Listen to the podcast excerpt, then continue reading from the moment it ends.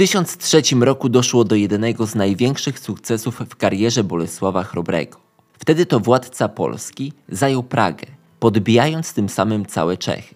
Wydarzenie to jest dość dobrze poświadczone w źródłach, a jego okoliczności potwierdzają złożoność polityki prowadzonej przez Piasta oraz jego wielki spryt, gdyż zdobycie praskiego tronu stało się możliwe właśnie dzięki skutecznym spiskom i knowaniom. Witajcie w kolejnym, 16 odcinku z serii Historia Polski. Odcinki możecie oglądać chronologicznie, jeden po drugim, rok po roku, albo na wyrywki, gdyż każdy odcinek to inna opowieść. Na miniaturach widać wszystko, numer odcinka i krótki napis o tym, o czym opowiada.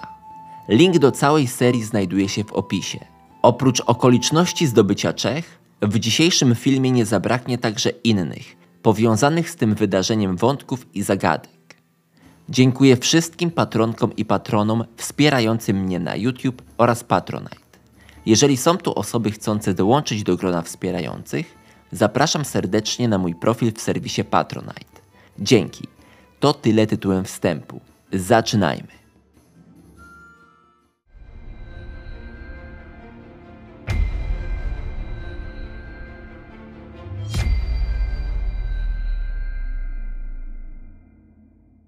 Księstwo czeskie, rządzone przez ród Przemyślidów, na początku XI wieku stopniowo traciło na znaczeniu. W poprzednich dekadach państwo pozostawało w pewnej zależności względem cesarstwa. Nie są znane szczegóły polityczno-prawne tej relacji i historycy od lat spierają się, jak nazywać stosunki czesko-niemieckie w X wieku. Czy Czechy de facto pozostawały lennem cesarstwa? Czy władcy Czech tylko symbolicznie uznawali władzę cesarzy, płacąc im z tego tytułu trybut? Czy rząd Przemyślidów był tak naprawdę marionetkowy i w pełni zależny od Niemiec? W 929 roku Wacław I Święty miał uznać zwierzchnictwo króla niemieckiego Henryka I Ptasznika, a jego następca, Bolesław I Srogi, podnosił przeciwko tej relacji swój sprzeciw, jednak ostatecznie niewiele wskórał. Dziś wiemy, że Czesi pozostawali zależni od cesarstwa. Płacili władcom niemiecko-rzymskim trybut, zachowując zapewne pewną autonomię i samodzielność w sprawach wewnętrznych. Z racji braku jednomyślności w tym temacie, na mojej mapie Czechy figurują jako osobny byt. Jednak nie zapominajmy o wpływach cesarskich. Geopolitycznie Czechy bezpośrednio sąsiadowały z Bawarią, z którą od wielu lat łączyły ją dobre, polityczne relacje, a także z Marchią Miśnieńską i z Polską, która ledwie kilkanaście lat wcześniej odebrała Czechom Śląsk i Małopolskę. Istotne było także sąsiedztwo Węgier.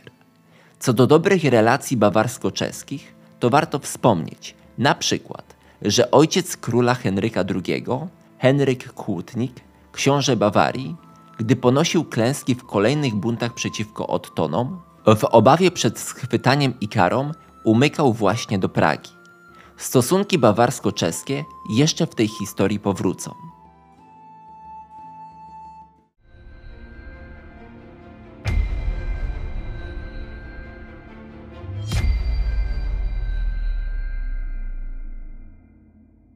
W 999 roku zmarł Bolesław II Pobożny, książę czeski i wuj Bolesława Chrobrego.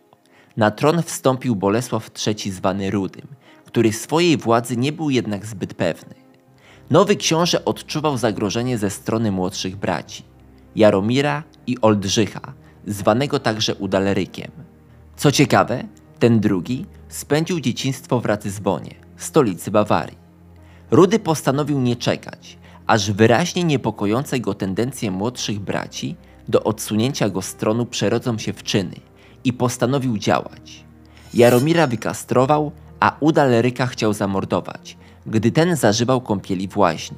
Udalryk umknął jednak z zasadzki i wraz z matką Emmą oraz pozbawionym męskości bratem zbiegł w 999 roku do Ratyzbony pod protekcję Henryka IV Bawarskiego, który w 1002 roku zostanie królem Niemiec.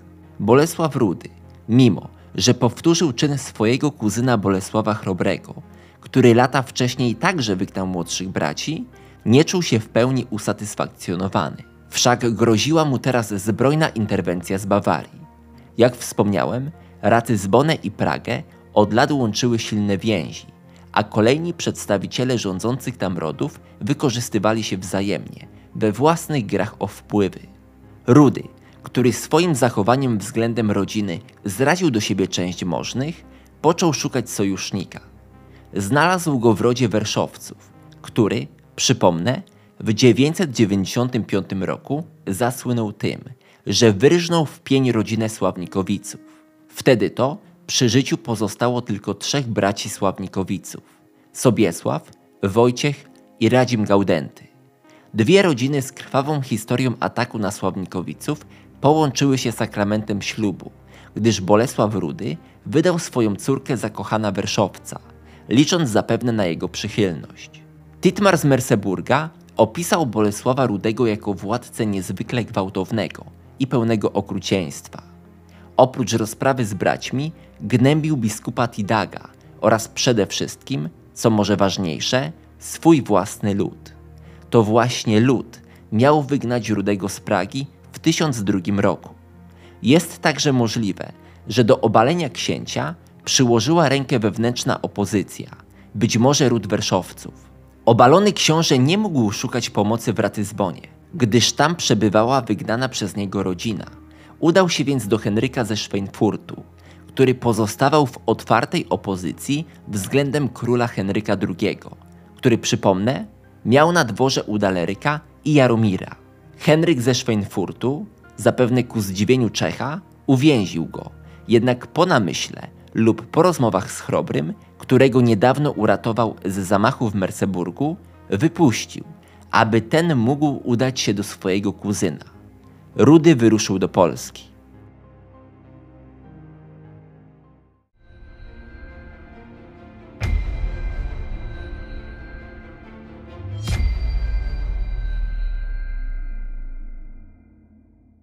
W tym samym czasie tron w Pradze czekał na obsadzenie. Zapewne chciał to wykorzystać Henryk II, desygnując w tym celu Jaromira bądź Udalryka. Tak by się zapewne stało, gdyby nie to, że w Pradze władcą obwołano niejakiego Włodziwoja. Tajemniczy książę wywodził się z bocznej linii Przemyślidów i miał ponoć słuszne roszczenia do tronu. Co ciekawe, historia czeska stała w przeszłości na stanowisku, że Włodziwoj mógł pochodzić z Piastów. Zostawiając jednak ten wątek z powodu braku źródeł, podkreślę tylko, że znamiennym jest, że Włodziwoj do czeskiej Pragi przybył z terenów Polski. Trudno przypuszczać, że ważny Przemyślida przebywał w niej bez wiedzy Chrobrego, tym bardziej, jeśli między nimi występowało jakieś pokrewieństwo. Czy Włodziwoja uznać należy zatem za człowieka Chrobrego, dzięki któremu książę chciał zyskać wpływy w Czechach? Czy Chrobry obsadził tron w Pradze, chcąc wyprzedzić działania Henryka II? To odważne założenia, które jednak same się w tej sytuacji nasuwają. I choć nie ma na nie niezbitych dowodów, nie jest to wykluczone. Jakkolwiek było, kolejny Przemyślida zasiadł na czeskim tronie, z prawdopodobną protekcją Chrobrego i tamtejszych możnych. Władca nie zyskał przychylności w oczach Titmara, który tak oto go podsumował.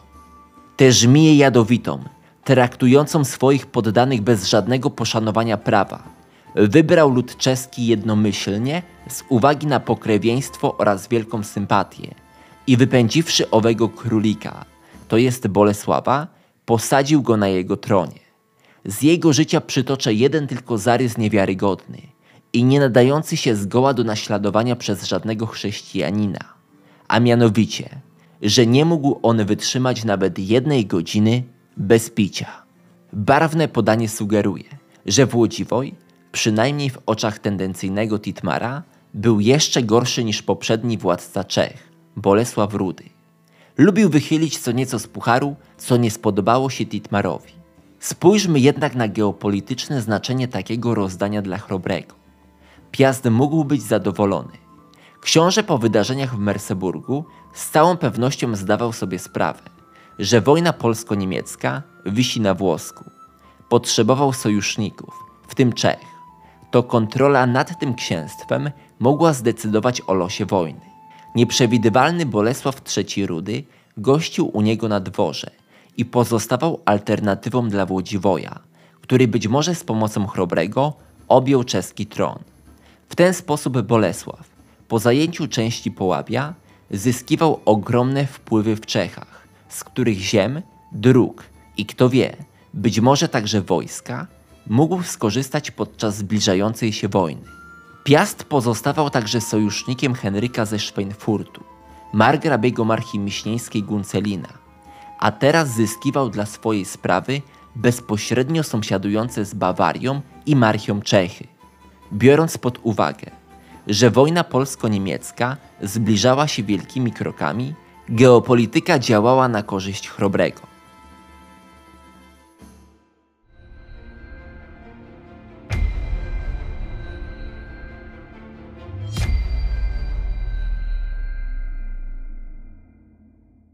Włodziwoj widział jednak rzeczy zgoła inaczej. W listopadzie 1002 roku udał się do Ratyzbony na zjazd zorganizowany przez nowego króla niemieckiego, Henryka II, i oddał mu nie typowy hołd składany cesarzowi przez czeskich władców, lecz cały kraj w wasalne lenno. Tak opisał to Titmar. Włodziwój tymczasem z mądrej korzystając rady udał się do króla, bawiącego wciąż jeszcze w Ratyzbonie, i poddawszy mu się z całą pokorą oraz przyrzekłszy wierność, uznał go swoim panem. Następnie otrzymał od króla w Lenno to, czego pragnął, i potraktowany przezeń życzliwie pod każdym względem, powrócił w pokoju do domu. Włodziwoj, nie wiemy czy z własnej woli, czy nie, przekazał władzę nad państwem nowemu królowi Niemiec. Jest możliwe, że książę czeski przekroczył ustalone dotychczas stosunki prawno-polityczne i z trybutariusza stał się wasalem. Wygląda na to, że Czechy na podobieństwo księstwa Saksonii czy Bawarii w praktyce stały się w zasadzie częścią cesarstwa. Jeżeli tak było, to niewątpliwie był to wielki sukces Henryka II, jeden z dwóch w Ratyzbonie. Na tym samym zjeździe włoscy biskupi prosili bowiem niemieckiego króla o interwencję we Włoszech przeciwko tamtejszemu królowi, Arduinowi z Iwrei. Zwany ostatnim rdzennym królem Włoch Arduin twardą ręką traktował biskupów, a włoscy duchowni, pogardliwi dotychczas względem wschodnich Franków ze Zaalp, czyli w uproszczeniu Niemców, w obliczu zagrożenia zwrócili się do Henryka. Ten nie miał łatwo, gdyż do powstania przygotowywał się Henryk ze Schweinfurtu, któremu król obiecał tytuł księcia Bawarii i nie dotrzymał słowa. W Italii królem ogłoszono wspomnianego Arduina, a potężny ród Bilungów wraz z biskupami grozili buntem. Rody Lotaryngi, w tym dynastia Ezonów, później w 1013 roku powiązana z historią Polski poprzez małżeństwo Mieszka II i Rychezy, córki Palatyna Ezo, również nie sprzyjali Henrykowi. Sukces w postaci zdobycia Czech, i to bez użycia siły, był na wagę złota.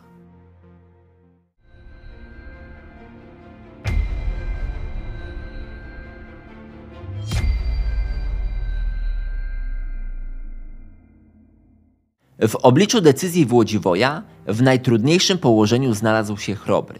Prawdopodobnie z dnia na dzień stracił wpływy w Czechach i niewątpliwie stanął przed trudną decyzją. Atakować czy nie? Nie wahał się długo. Prawdopodobnie pod koniec 1002 roku wkroczył najpierw na Morawy i zajął tamtejsze grody w regionie Hany, Ołomuniec, Zieloną Górę i Przerów. Obecność polskiej załogi na tych terenach potwierdziła archeologia. Odnaleziono na przykład typowo polską ostrogę z długim bodźcem, a jeden z wzniesionych wtedy wałów obronnych w Przerowie miał typowe dla Połabian i Polaków hakowe zabezpieczenie konstrukcji, podobne do tego poświadczonego w Poznaniu, Gnieźnie i na Ostrowie Lednickim, a więc prawdopodobnie to na przełomie 1002 i 1003 roku Morawy weszły w skład państwa polskiego. Możliwe, że wraz z nimi w strefę wpływów Bolesława weszła jakaś część Słowacji. Ten na pozór niezbyt istotny teren pozostawał w kręgu wpływów węgierskich i słowiańskich, jednak część tych ziem i tamtejszych grodów mogła pozostawać niezależna, niezrzeszona w ramach żadnego państwa i to ją mógł zagarnąć Chrobry. Być może w tym samym czasie, na początku 1003 roku, zmarł niespodziewanie Włodziwoj, a Henryk II, chcąc utrzymać świeże czeskie lenno, posłał do Pragi Jaromira i Udalryka. Oddaje głos Titmarowi. Ponieważ w międzyczasie umarł książę Włodziwój, Czesi, z kruchą zdjęci, odwołali z wygnania wspomnianych wyżej braci wraz z matką. Lecz władca Polan Bolesław, zebrawszy zewsząd wojska, uderzył na nich i wypędził ich po raz wtóry. Następnie przywrócił do dawnej godności swojego wygnanego imiennika i skrywając głęboko swoje podstępne plany, odjechał do domu. Liczył bowiem na to, że jego krewniak będzie się mścił srogo na sprawcach swego wygnania i spodziewał się bardziej korzystnej okazji, która jemu samemu może otworzyć drogę do tronu. Co też się stało? Bolesław Czeski bowiem, widząc, jak jego naród oddaje się potępienia godnym praktykom pogańskim i w zupełnej pogrąża się obojętności religijnej, posunął swą niegodziwość w łamaniu zaprzysiężonego pokoju do tego stopnia, że zebrawszy u siebie w domu wszystkich możnych, zabił naprzód własnoręcznie uderzeniem miecza w głowę swojego zięcia. Następnie zaś, przy pomocy współuczestników swej zbrodni, pozbawił życia pozostałych bezbronnych. Ten krwi żądny i fałszu pełny człowiek, niegodny dożyć połowy dni mu przeznaczonych, dopuścił się tego w świętym okresie Wielkiego Postu. Kronikarz opisał, że lud czeski dążył do sprowadzenia braci Jaromira i Udaleryka i z całą pewnością powrót Przemyślidów mógł być na rękę królowi Henrykowi II, który zapewne im pomagał. Jednakże Bolesław uprzedził ten ruch, wtargnął do Pragi, być może po zajęciu Moraw, i obsadził na tronie Bolesława Rudego, wypędzając braci z powrotem do Niemiec. Jest możliwe, że Rudy obiecał Chrobremu, że weźmie udział w ewentualnej walce z królem Henrykiem II i że powstrzyma się od represji tych, którzy wygnali go wcześniej. Tymczasem podczas postu Rudy dokonał rzezi, wbił miecz w mózg swojego zięcia i wyrżnął bezbronnych możnych. Bolesław Chrobry zyskał casus belli, a więc powód do interwencji. Ponownie oddaje głos Titmarowi.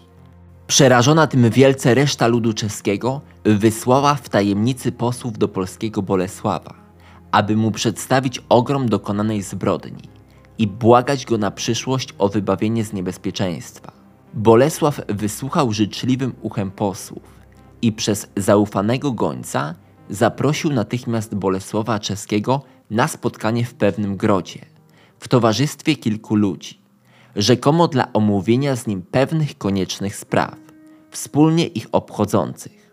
Bolesław młodszy zgodził się na to zaraz i przybył na umówione spotkanie. Zrazu doznał serdecznego przyjęcia, lecz następnej nocy zausznicy Bolesława Polskiego wyłupili mu oczy i w ten sposób unieszkodliwili go, by nie miał już sił dopuszczać się wobec swoich takich zbrodni, jak poprzednio, i by nie mógł tam więcej panować. Poza tym na długie został zesłany wygnanie, za czym książę Polski pospieszył następnego dnia do Pragi. Jej mieszkańcy, radujący się zawsze z nowego panowania, wprowadzili go tutaj i obwołali jednomyślnie swoim władcą. W miarę jak rosła tam jego doczesna władza, podnosiła się do niebywałych rozmiarów zuchwałość jego niepohamowanych zamierzeń.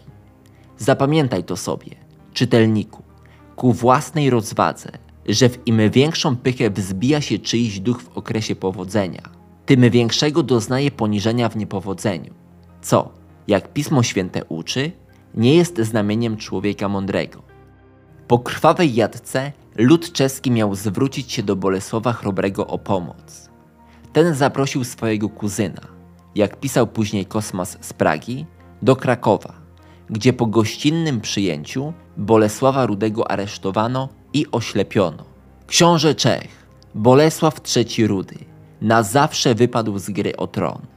Legenda głosi, że przez 30 kolejnych lat Rudy zamieszkiwał na Wawelu, ubrany w książęce szaty, niechciany przez nikogo.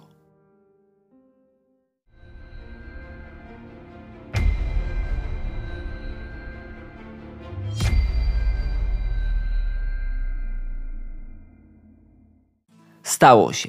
Bolesław Chrobry przejął rządy w Pradze, a tym samym podporządkował sobie Czechy.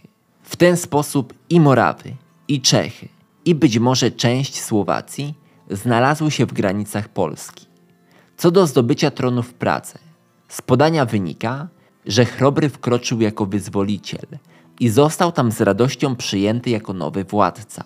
Gal Anonim tak oddał hołd temu wydarzeniu w swojej kronice. Czyż to nie on ujarzmił Morawy i Czechy, a w Pradze stolec książęcy zagarnął i swym zastępcom go poruczył? Wincenty Kadłubek napisał, że Bolesław uczynił Pragę drugą stolicą swojego państwa. Chrobry, obsadzony na książęcym tronie przez Prażan, jak pisze Jerzy Strzelczyk, zdobył władzę w ówczesnych realiach w sposób legalny. Profesor sugeruje, że nie możemy wykluczyć, że obwołanie Chrobrego księciem odbyło się tak, jak nakazywała tego tradycja.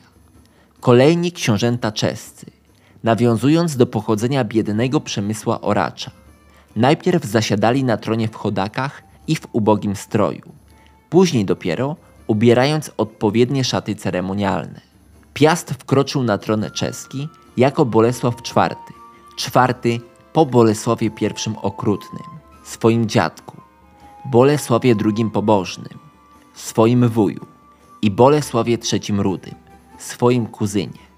Warto też przypomnieć, że Chrobry nie był w Czechach postacią obcą. Był synem Dobrawy, księżniczki z rodu Przemyślidów, a więc płynęła w nim nie tylko piastowska, ale i przemyślicka, czeska krew. Tak jak my, Polacy, nazywamy czasem Kanuta Wielkiego, słynnego króla Anglii, Danii i Norwegii, półpiastem. Tak samo Czesi mogli uważać Chrobrego za półprzemyślidę.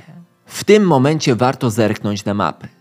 Mamy rok 1003, a państwo gnieźnieńskie, czy też może już Polska, rozciąga się na mapie na ogromnym obszarze. Na południu Chrobry przyłączył Czechy, Morawy, a według niektórych także część Słowacji. Jest możliwe, że dotknął aż Dunaju, niedaleko od Wiednia i węgierskiego Ostrzychomia. Było to znaczne wykroczenie na południe od Sudetów. Na zachodzie Milsko i Łużyce, a więc daleko na zachód od Odry. Pomorze wciąż pozostawało w granicach naszego państwa. Bolesław Chrobry i dzięki niemu także całe państwo polskie w 1003 roku po raz drugi po zjeździe w Gnieźnie byli u szczytu potęgi. To właśnie po zdobyciu Milska i Łużyc, Moraw, Czech, historycy poczęli spekulować, że Chrobry stanął przed wielką szansą budowy wielkiego, zachodniosłoweńskiego imperium. Taki obrót wydarzeń musiał boleć i kłuć w oczy tego, który jeszcze chwilę temu mógł uznawać się za prawowitego władcę Pragi i Czech, Henryka II. Już niebawem fakt przejęcia panowania nad Czechami stanie się powodem wypowiedzenia Polsce wojny. I na tym, jednym z największych sukcesów Chrobrego w jego karierze, mógłbym zakończyć ten odcinek, gdyż doszedłem do końca opowieści z tytułu filmu, czyli jak Chrobry zajął Pragę i zdobył Czechy. Ja jednak poświęcę jeszcze kilkanaście minut na przedstawienie wam kilku zagadek w tym temacie.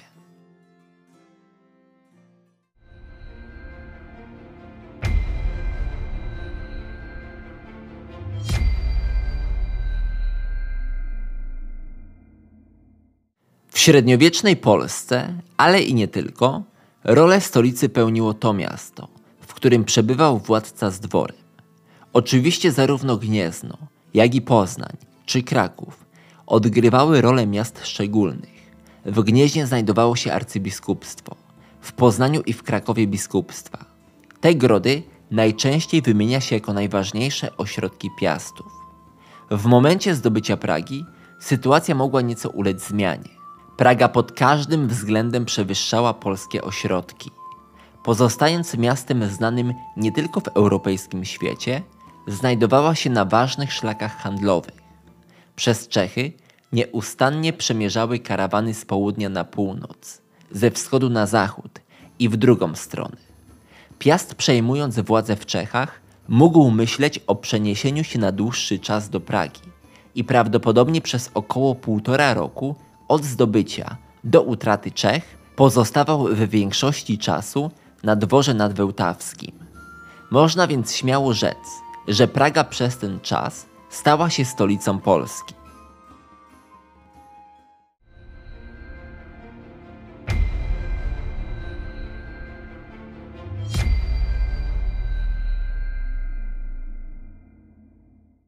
Przejdę teraz do wątków tajemnic i zagadek, które towarzyszą temu tematowi. Co do Moraw i terenów tzw. Słowacczyzny, warto podnieść tutaj jeszcze 2 wątki. Po pierwsze, możecie spotkać się z tezą, jakoby Morawy zajął już Mieszko I. Historycy spierali się o to i dziś przeważa wersja, że to jednak Chrobry włączył tę ziemię w zasięg naszego państwa, a Mieszko zatrzymał swoją ekspansję na Śląsku. Choć to tylko, oczywiście, rekonstrukcje. Po drugie, i bardziej spektakularne, możecie w literaturze wyczytać coś jeszcze.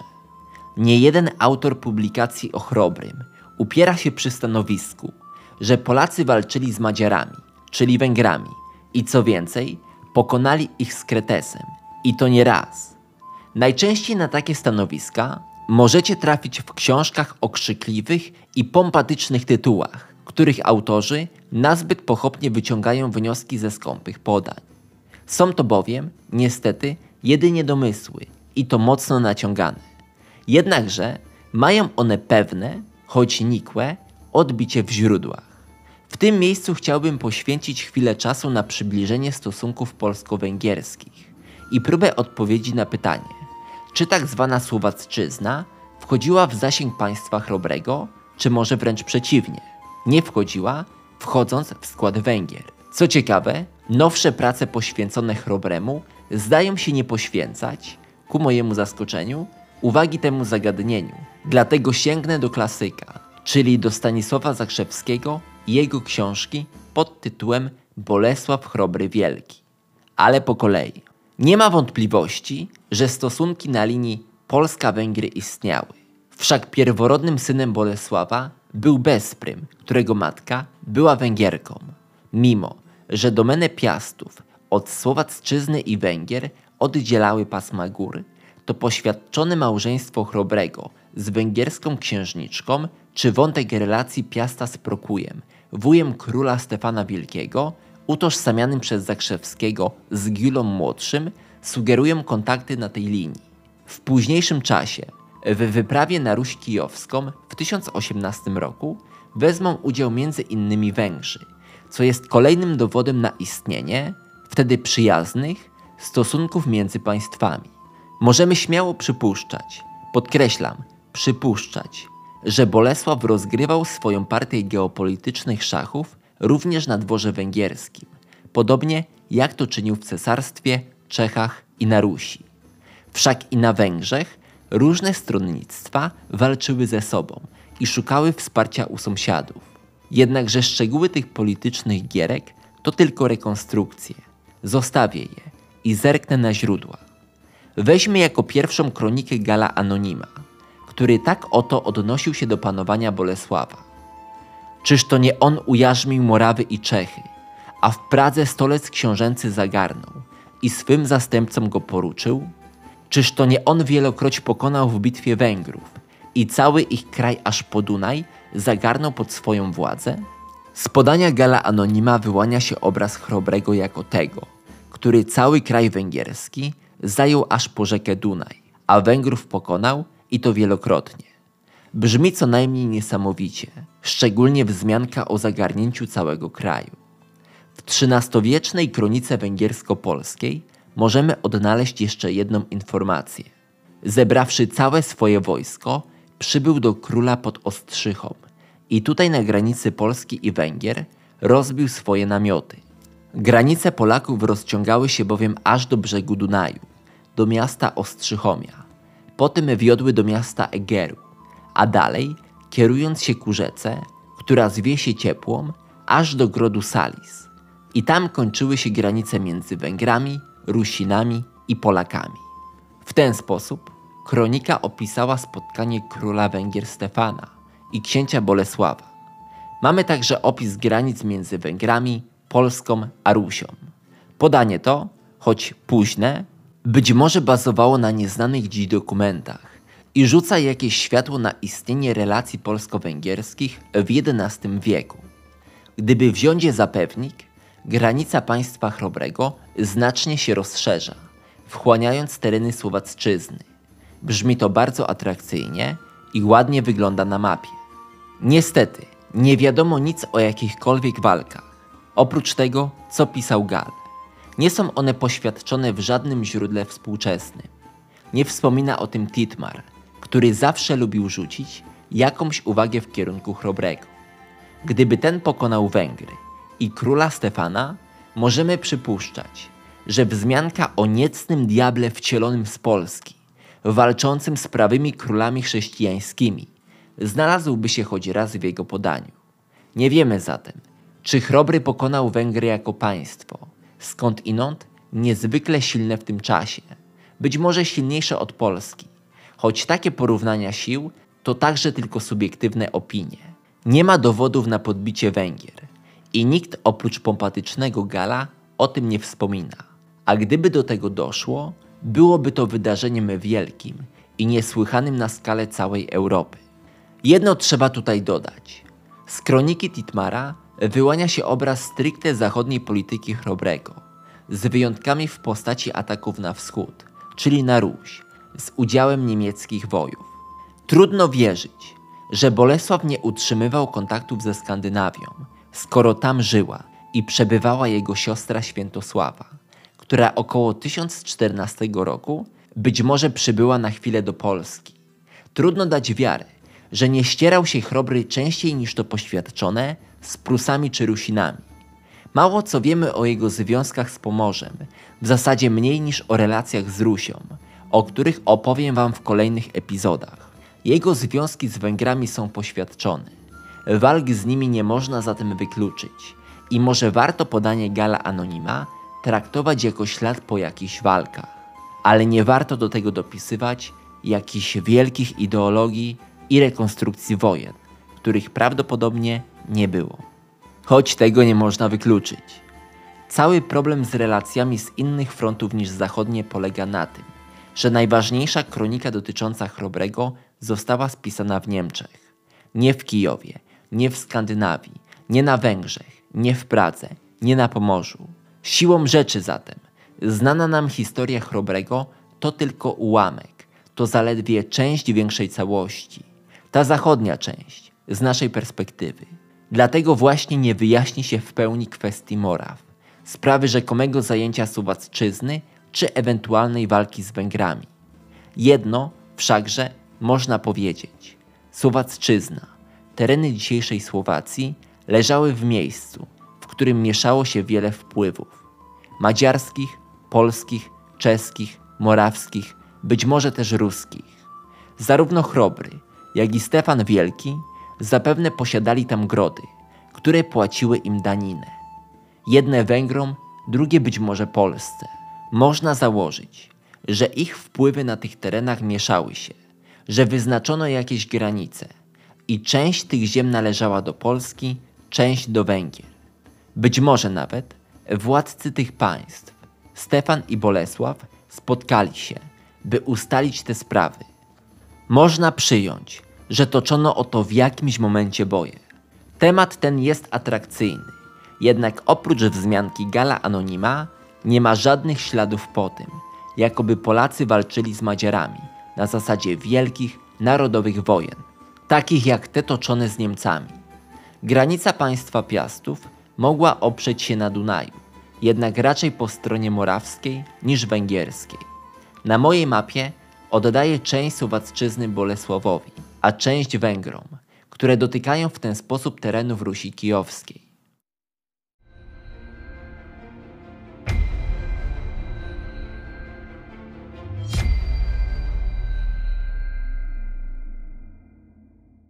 Na koniec tego wątku dodam tylko, że w kwestii piastowskiego panowania w Pradze i Czechach nie wiadomo zbyt wiele, ale pewne wątki przebijają się z mroków. Otóż jest możliwym, że podbijając stolicę Czech, Chrobry począł czynić jakieś przedsięwzięcia kościelne. Jedna z teorii zakłada, że w 1003 roku Bolesław poczynił kroki mające na celu utworzenie metropolii w Pradze. Co więcej, według kroniki polsko-śląskiej z XIII wieku zarządów Chrobrego nad Wełtawą miał nawet zostać ukończony kościół na Praskiej Górze. Gal Anonim także pisał o dwóch metropoliach za czasów Chrobrego. Czy to drugie miało znajdować się właśnie w Pradze? Na te pytania nie ma jednoznacznej odpowiedzi. Dokumenty kościelne też nic o tym nie mówią. Jakiekolwiek plany względem Pragi miał Chrobry, musiał je w 1004 roku mocno zrewidować. Wtedy to miał stracić wszystko to, co tak sprytnie zdobył w 1003 roku.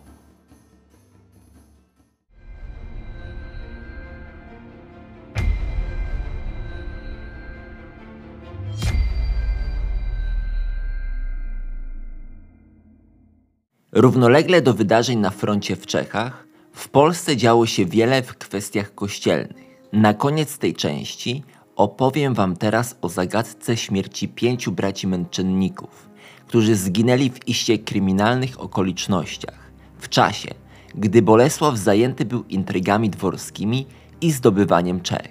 W tym celu musimy się na chwilę cofnąć do czasów, gdy żył jeszcze Otton III, czyli do 1001 roku.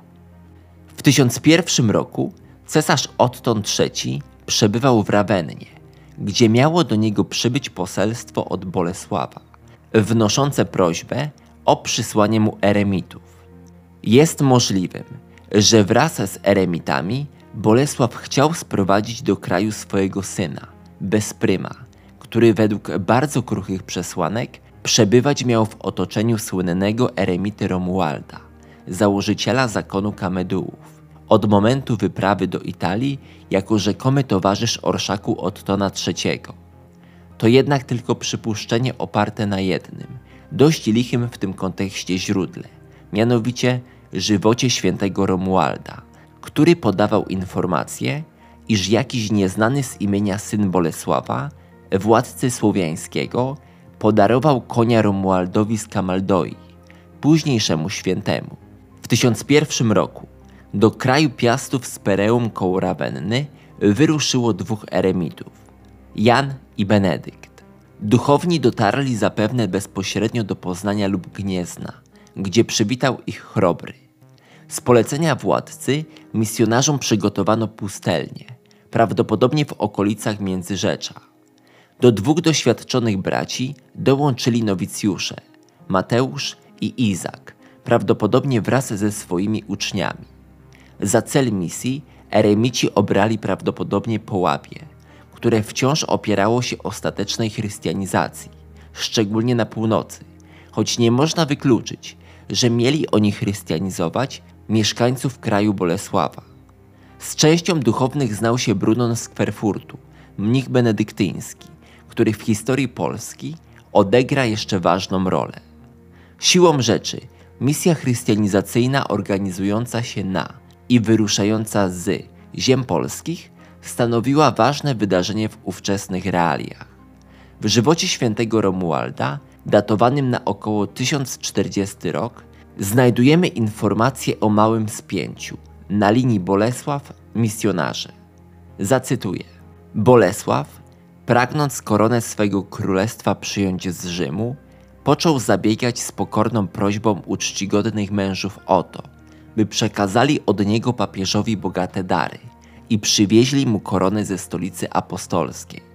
Oni, odmawiając zdecydowanie wypełnienia królewskiej petycji, odparli: zostaliśmy wybrani do stanu kapłańskiego i nie wolno nam rozmawiać w sprawach świeckich. Pozostawili z taką odpowiedzią króla i wrócili do celi.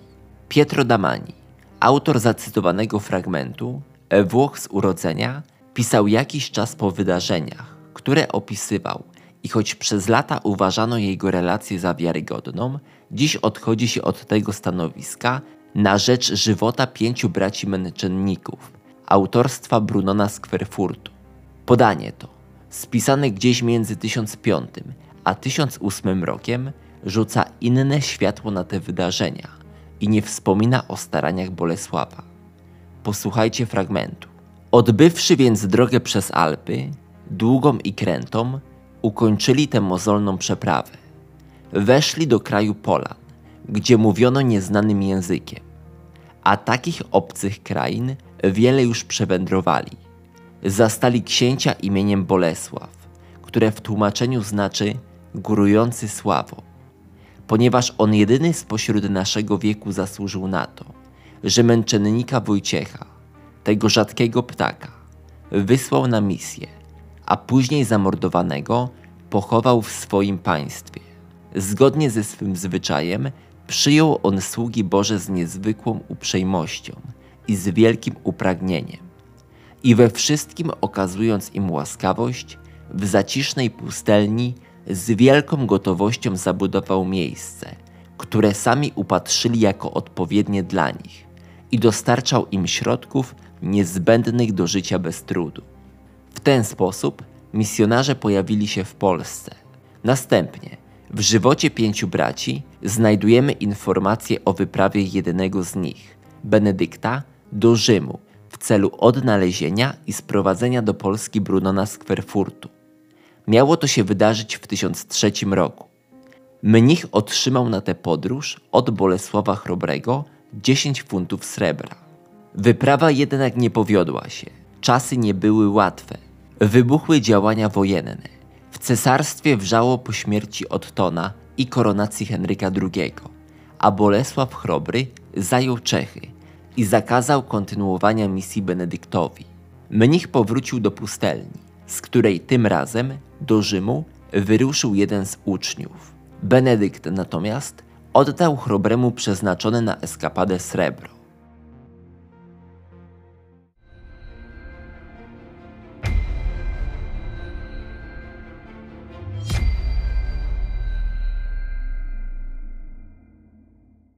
11 listopada 1003 roku czterej wspomniani misjonarze, Benedykt, Jan, Izak i Mateusz, a wraz z nimi brat służący Krystyn, zostali bestialsko zamordowani w swojej pustelni. Napastnicy prawdopodobnie usłyszeli pogłoskę o srebrze Bolesława Chrobrego, które ten przekazał Benedyktowi na tajemniczą, rzymską misję. Napastnicy mogli nie uwierzyć, że rzeczone srebro zostało zwrócone i w przypływie furii wymordowali pod osłoną nocy śpiących misjonarzy. Przytoczony fragment to relacja Brunona z żywota pięciu braci męczenników, traktująca bezpośrednio o śmierci duchownych. Już rok później, w 1004 roku, misjonarze staną się pierwszymi świętymi z ziemi polskiej, pierwszymi świętymi Polakami. Dołączą do innego świętego silnie związanego z Polską, czeskiego misjonarza świętego Wojciecha. Po śmierci misjonarzy do Polski przybędzie Brunon z Kwerfurtu, który jako wielki stronnik księcia Bolesława będzie czynił dyplomatyczne zabiegi, aby pomóc mu w konflikcie z Henrykiem II. Benedyktyński mnich zginie śmiercią męczeńską wraz z 18 innymi duchownymi w 1009 roku w Prusach.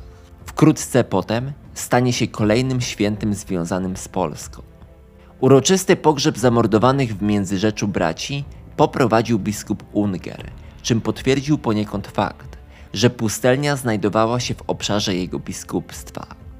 Szczątki złożono w Gnieźnie, tam, gdzie spoczął święty Wojciech. Relikwie te nie poleżały jednak w tym miejscu długo. W 1038 roku książę Brzetysław zrabował je i przewiózł do Pragi.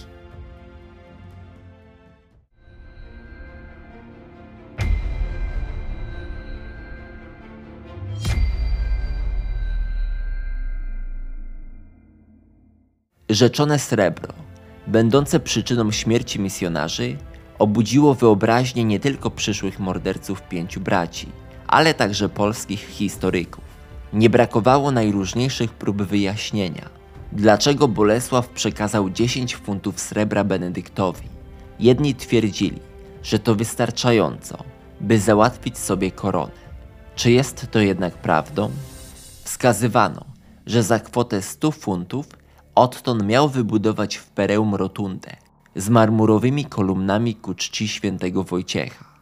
Twierdzono, że Benedykt wyruszył w celu odnalezienia świętego Brunona, co nie udało się, dlatego zwrócił srebro. Jednak chwilę później w tym samym celu wyruszył Barnaba, już bez srebra, więc nie wiadomo. A może chodziło o uiszczenie Świętopietrza, które Bolesław miał płacić Watykanowi. Podnoszono też, że rzeczone srebro miało być przeznaczone nie na koronę, nie na wyprawę, a na sprowadzenie do domu Bolesława jego syna, Bezpryma, przebywającego, według bardzo kruchych hipotez, rzekomo w Italii. Wątki te to kolejne zagadki historii Polski. Niewiele wskazuje na to, aby któryś z pięciu braci udał się do Rzymu w celu zdobycia dla Chrobrego korony, ale nie jest to wykluczone. Wszak Bolesław starał się o takową. Prawdopodobnie chodziło o sprowadzenie do Polski Brunona, o czym on sam pisał w Żywocie pięciu braci, a srebro, prawdopodobna przyczyna śmierci męczenników, no cóż, pozostanie zagadką. Śmierć pięciu braci męczenników wydarzyła się równolegle do wydarzeń w Pradze, dlatego o nich opowiedziałem, lecz nie ma to większego związku z zajęciem Czech. Wrócę teraz właśnie do Pragi, do Czech, gdyż jest to główny wątek tego odcinka.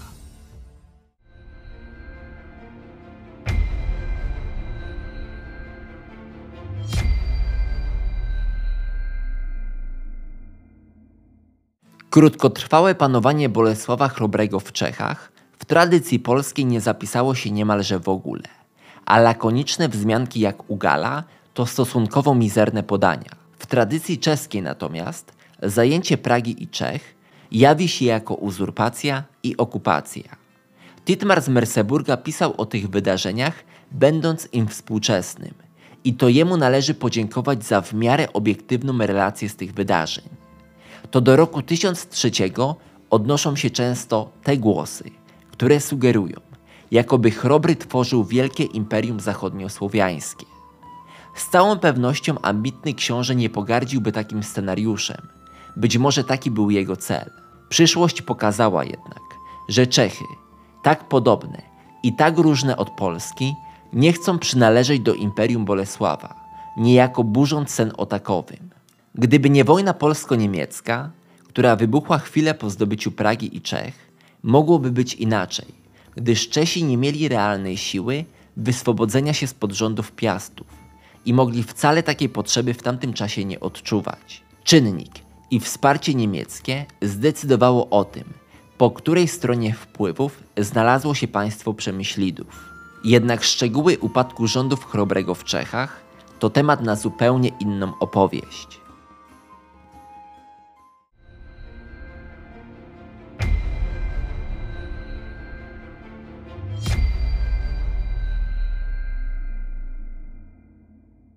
Historia Polski biegnie dalej.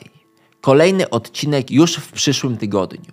Dziękuję wszystkim łapkującym, komentującym, subskrybującym i tym, którzy wspierają mój projekt, patronkom i patronom. Jeżeli są tu osoby chcące dołączyć do grona patronów, zapraszam na mój profil na Patronite. Link znajduje się w pierwszych linijkach opisu.